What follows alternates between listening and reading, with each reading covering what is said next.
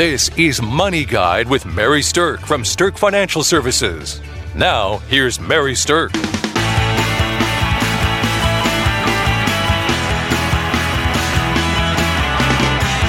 Welcome to Money Guide with Mary Stirk, and today's topic is retire like the rich do. I think we all would like to do that. So, with me today, I have certified financial planner Kelsey Banky. And, Kelsey, what would be the first thing that you would say that the rich do that we can all aspire to do when we retire? Well, definitely need to live within our means. Yes. you spend more than what's coming in, it's just not going to work out in the long run. Yeah, that's exactly right. So, here's one of the best things that we can tell you that people with wealth actually do that you might be procrastinating about yourself. And that's they're figuring out how much they can spend based on the incomes that they have and the asset levels that they have. They're working with financial advisors to do projections to say, hey, here's your limits. You can spend up to this. Now, rich people may be spending way more than you are or way less than you are. That's hard to say. That's personal to everybody. But at the end of the day, wealthy people do planning to make sure that their wealth lasts. And I think that's a huge thing that most people don't do that would really help them out. Absolutely. Yep. So, uh, again, if you're spending more than what you're bringing in or what's uh, more than what's sustainable, it's just a formula for uh, a disaster long term. So do the work, understand where it is, and then stay within that. And that doesn't always mean budgeting. Right. It just means staying within the limit of what you can spend. We call budgeting in our office the B word because most people really don't like to do it. And and I'm with you there. There's there's kind of an easy way to do things and there's a hard way to do things when it comes to budgeting. And depending on who you are and how much you like to geek out over spreadsheets, which you know we kind of like to do, but if that's not your game, then there's an easier way to figure out some of that stuff. And, um, but the bottom line is we do have to figure out some of that stuff to put together good planning. Now, there is a rule of thumb to help you live within your means, and that's to be able to understand how much you can take out of your pool of assets and probably not have it run out. Now, I say probably because it's certainly no guarantee, but there is just kind of a rule of thumb that says as long as you don't pull out more than 4% of what your pool of retirement assets is, you probably won't run out during your lifetime. If you have a bunch of negative markets in a row, bunch of years where we have bad markets and we see losses, losses, losses, then of course that's not going to work. But if we have typical normal market cycles, that's why it's considered a rule of thumb. So think about that. If you have a million dollars saved, that means you can probably pull about $40,000 out a year to live on.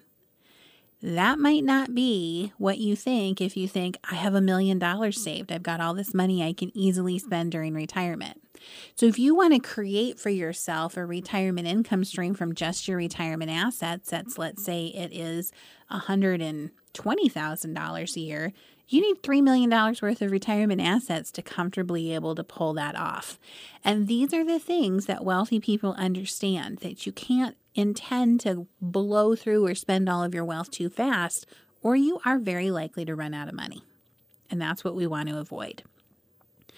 Another thing that uh, people do, and if you want to retire like the rich, this is something that you would want to consider doing, is to assemble a team of advisors. So, Kelsey, describe for our listeners what a strong team of advisors might include. Who would that be? So, usually involved in this team is going to be a financial advisor, financial planner, um, a CPA or tax accountant, um, and a good attorney that helps with variety of things, but specifically including estate planning. Um, depending on what else you got going on, you know, um, there might be another advisor or two that needs to go into that mix. Like a good insurance agent. Yeah, you know, like a good insurance agent, always included in that. But um, you know, that's the core.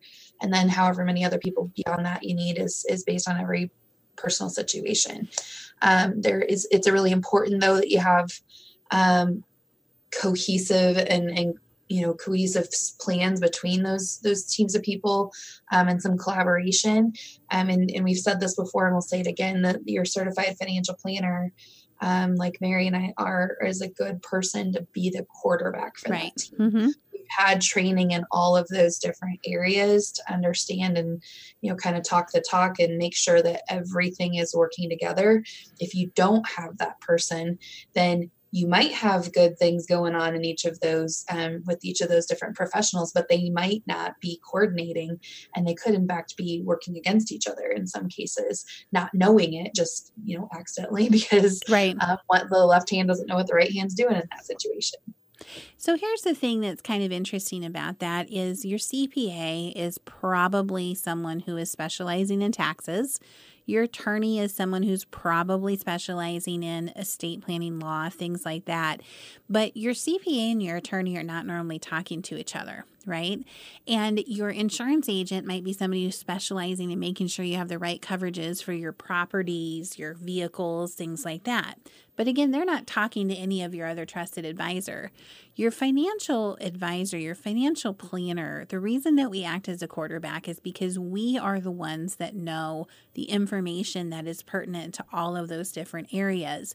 And we're trained to be able to spot the gaps, right? So if we can see that something that you're doing with your CPA and your tax strategy is actually creating an issue in your estate planning, we're going to be able to see that because we are looking at all things from a global view. And then the right hand can talk to the left hand about that. You know, conversely, let's say that you have something in your investments that is going to be contradictory to your estate planning, then we can see that too. And matter of fact, let me give you a, a great example of that. I was just working with a client who has several million dollars in IRA money and their attorney has done their will for them. And in their will, it says, I want my wife to get everything. And if my wife doesn't outlive me, I want it to split between my two children.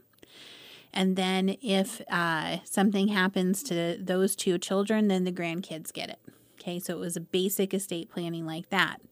Well, what the attorney had not then gone and told them is listen, if you have IRA money, then your beneficiaries can be done in such a way so that you can avoid some issues of just having it pass through your will. So, all of their IRA money, millions of dollars of IRA money, just had the beneficiary designation that said, per my will. So, what happens in that situation then is that the IRAs have to get cashed out. So, 100% of that money is now taxable and it's going to be at the highest tax rate because it's millions of dollars.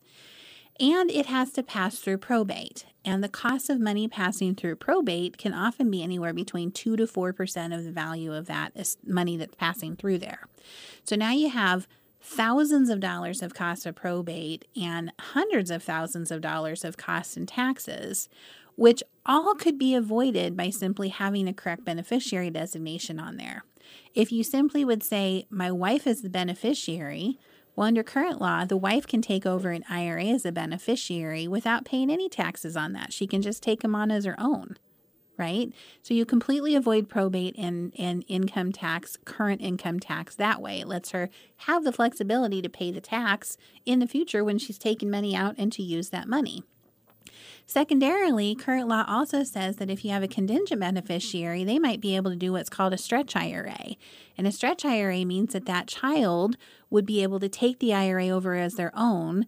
And instead of paying taxes on 100% of it and booting up into the highest tax bracket, they are able to just take out a required minimum distribution, which might keep them in a much lower tax bracket. And again, the whole thing avoids probate. So this is a classic case of where the estate planning attorney wasn't doing anything wrong by how they set up the will. There just wasn't communication and collaboration between the estate planning attorney and the investment advisors that they had to say this is really how the beneficiary designations should correlate with what you're doing in your estate planning. And that's why a financial advisor should be the quarterback, or that's why we're the quarterback on the team, is because we're looking at things like that with a global view.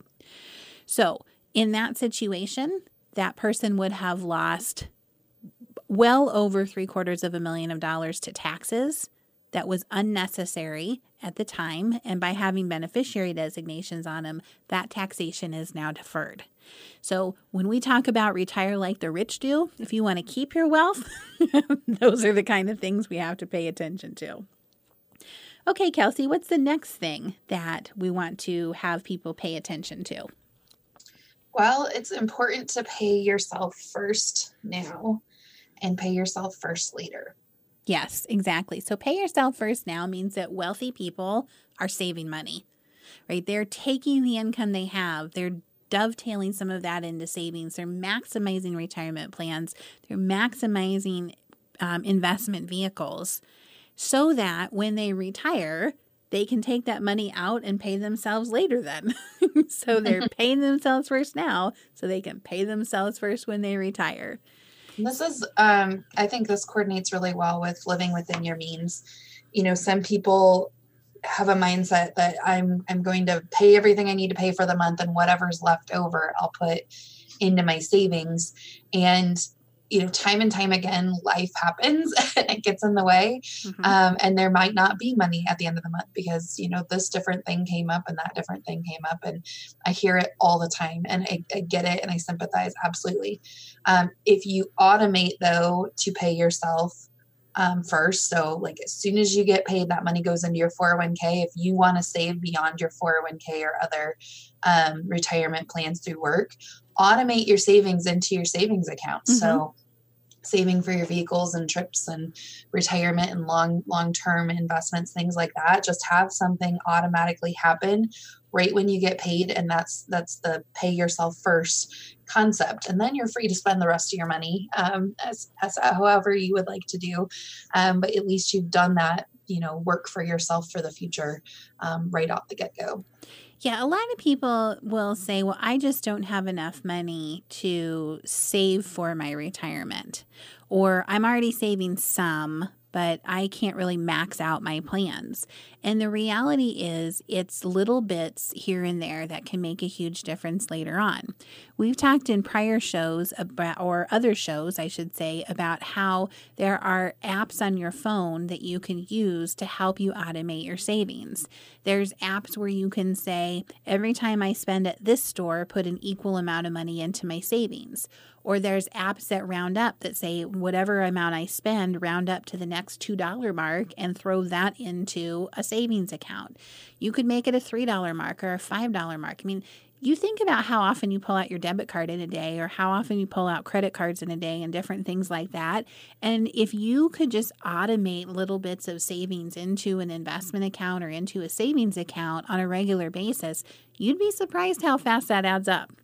Absolutely. And then increasing those amounts. Um, mm-hmm. So if you, you know, let's say you put $25 into uh, an account each paycheck. Next year, put in $26 or $27. Right. like it doesn't sound like it'd be a big difference, but it really does add up to add that dollar or two dollars, um, you know, every year, every every birthday pay yourself a little bit um, more it's it's kind of fun the things that you can come up with and if you make it a rule and you make it a process and a pattern, then it's something that you're more easily going to commit to.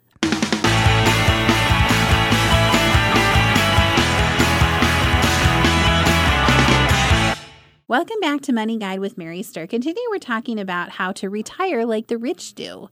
So, tips to keep more of your wealth, tips to build your wealth, things like that. All right, one of the things that uh, wealthy people tend to do that is a good learning thing for all of us is they upgrade what matters. So they're not splurging on what doesn't matter. So let's talk about what some of those things might be. That might mean that they're not spending $150,000 on a wedding, they're spending $20,000 on a wedding right? So, where can you upgrade things and where do you not need to upgrade things? Maybe it's buying a mid range car instead of a high end luxury vehicle. Maybe it's the size of your house. You're buying something that the house, you are not buying a house that's stretching your budget. But if you want to retire like the rich do, what you have to understand is that keeping more of your money instead of spending more of your money on disposable things is how you build and accumulate wealth.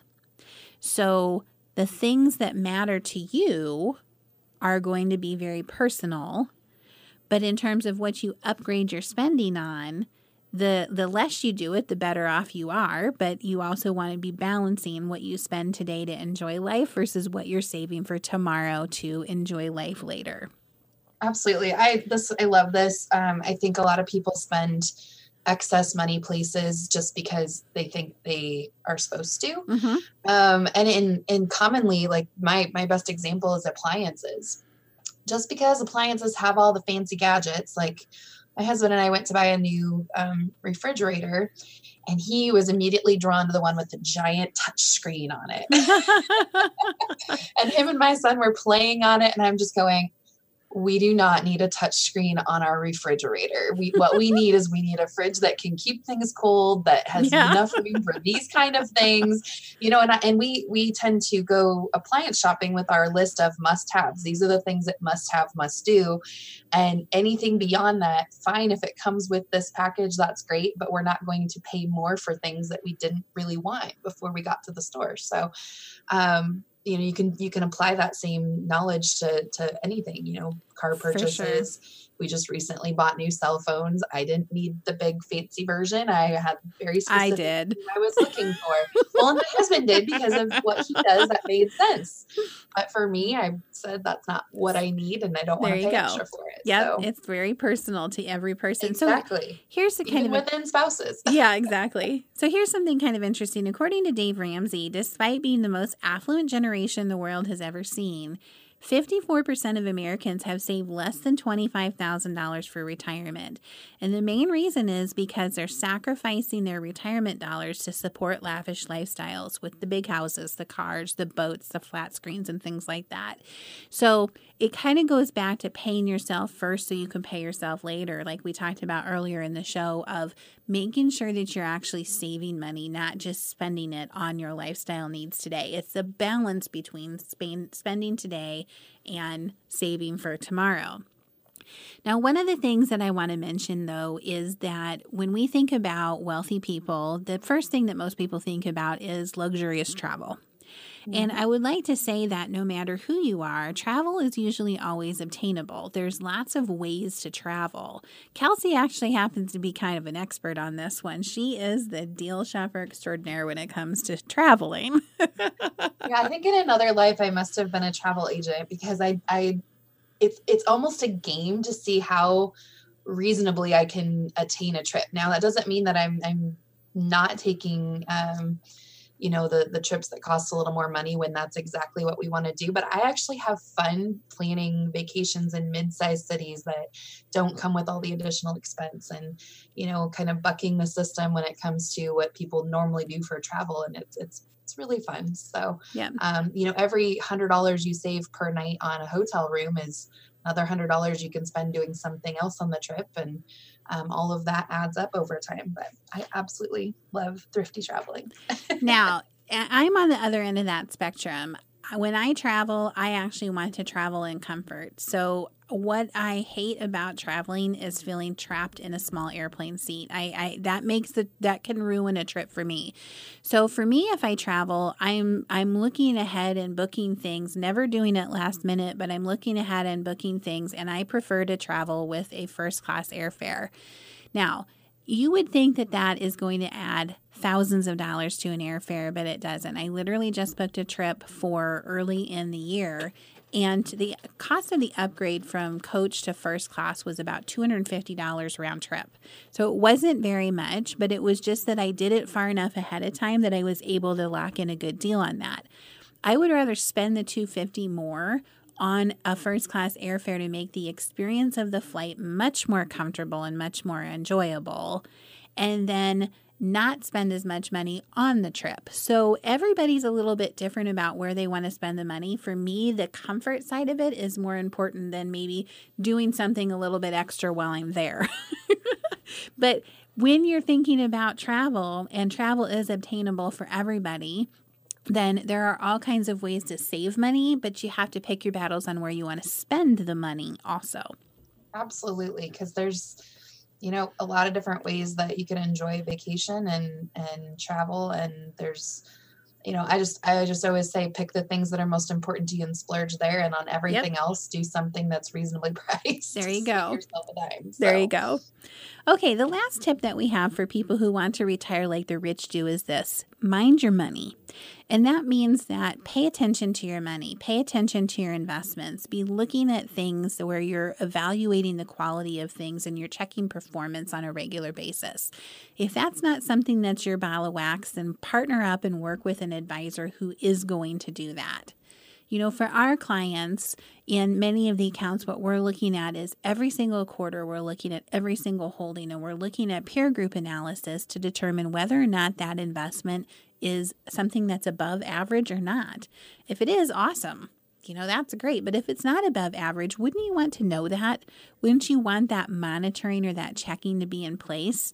And if that's not in place, you run the risk of continuing to hold on to investments that eventually can become a dog. You know, and if there's lots of other choices of investments, why would you hold on to a dog for a long time? Mostly it's because you just don't know. But what wealthy people do is they do partner with financial advisors who are monitoring the money, who are minding the money for them. And that is super important. Okay, so with that in mind, then we have a free ebook that we're going to be giving away. So I wrote a book a while back called Ready to Pull the Retirement Trigger. And if you are ready to think about retirement, this book is full of good information for you. Everything from health related things to emotional readiness side of retirement to the financial side of retirement. And if you'd like a free copy of Ready to Pull the Retirement Trigger, then just reach out to us through our website at stirkfinancialservices.com and request a copy. And we'd be happy to email you a copy of the free ebook.